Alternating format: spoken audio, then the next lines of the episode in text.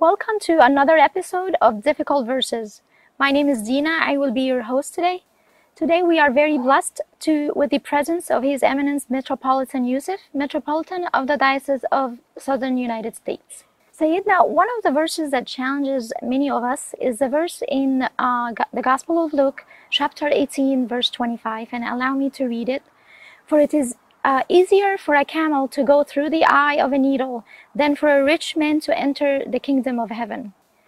This is the answer given by our Lord Jesus Christ to a rich man who asked him what he should do to enter the kingdom of heaven. Our Lord Christ asked him to sell what he had and give it to the poor. The rich man was saddened. If we look back to the scriptures, Sayyidina, we see examples of people that were blessed with money and wealth.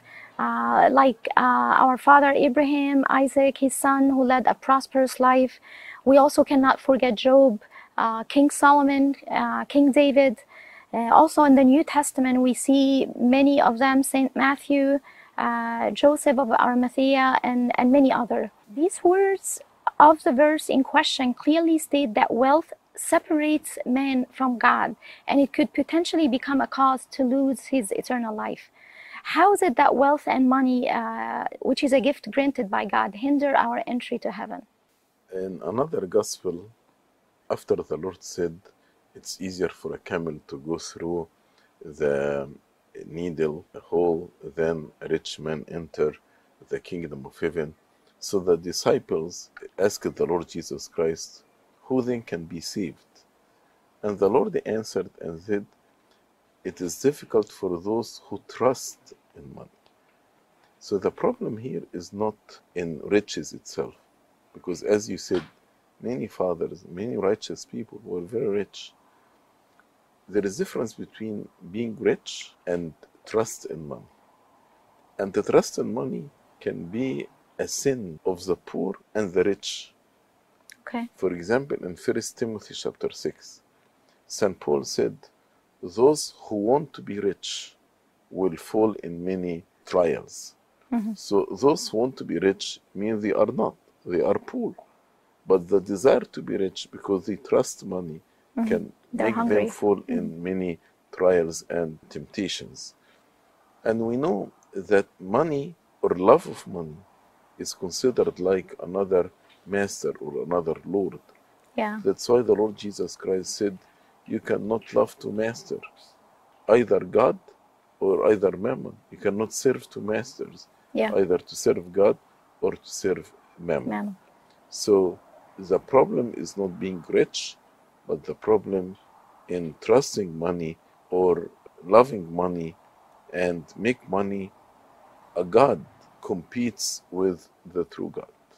Is trying to secure our future or our uh, children's future by collecting money and providing for them is i don't want to say a sin but uh, is it trusting in money over god No, because money is a talent that given to us like any other talent.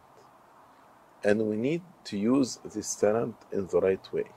We call it managing money God's way. So we are required to manage the money in a godly way. Part of it to be wise and to save for uh, future and to save, for example, for the education of my children. This doesn't mean I trust money over than God, you know, because at the end, I know God is the Pantocrator, He is the controller of all. And money can give me maybe the best bedroom, but cannot give me sleep. yeah Money can give me the best watch, but cannot give me life. Mm-hmm. Money can help me to go to the best physicians and I get the best medicine, but cannot give me healing. So at the end, who is the one can give me healing, can give me life, can give me peace and sleep? Is it is God, not the money. Mm-hmm. So saving money or managing my money in the right way, in the godly way, okay you know, does not mean that I trust money. So we need to manage money in how to earn money and how to spend the money, both yeah in God's way. How to earn it and how to spend it. Okay. So the issue is an issue of prioritizing, of course, our, our love to God. We must love God more than anyone and anything uh, in the world. However, loving and relying on riches can hinder us from entering the gate of, of, of heaven, according to our Lord Jesus Christ. Uh, it is impossible uh, if we love money more than God. Money itself does not lead to evil, but it is the love of money or the intense greed for the material gain. That is the issue. Craving money is not the same thing as genuinely desiring more money. You can desire more money and still pursue righteousness, faith, love, perseverance, and gentleness. It is loving money more than you love God or people um, that will lead to all kinds of evil. Thank you, Sayyidina. With your continuous guidance, we understand more and more of our Lord's words.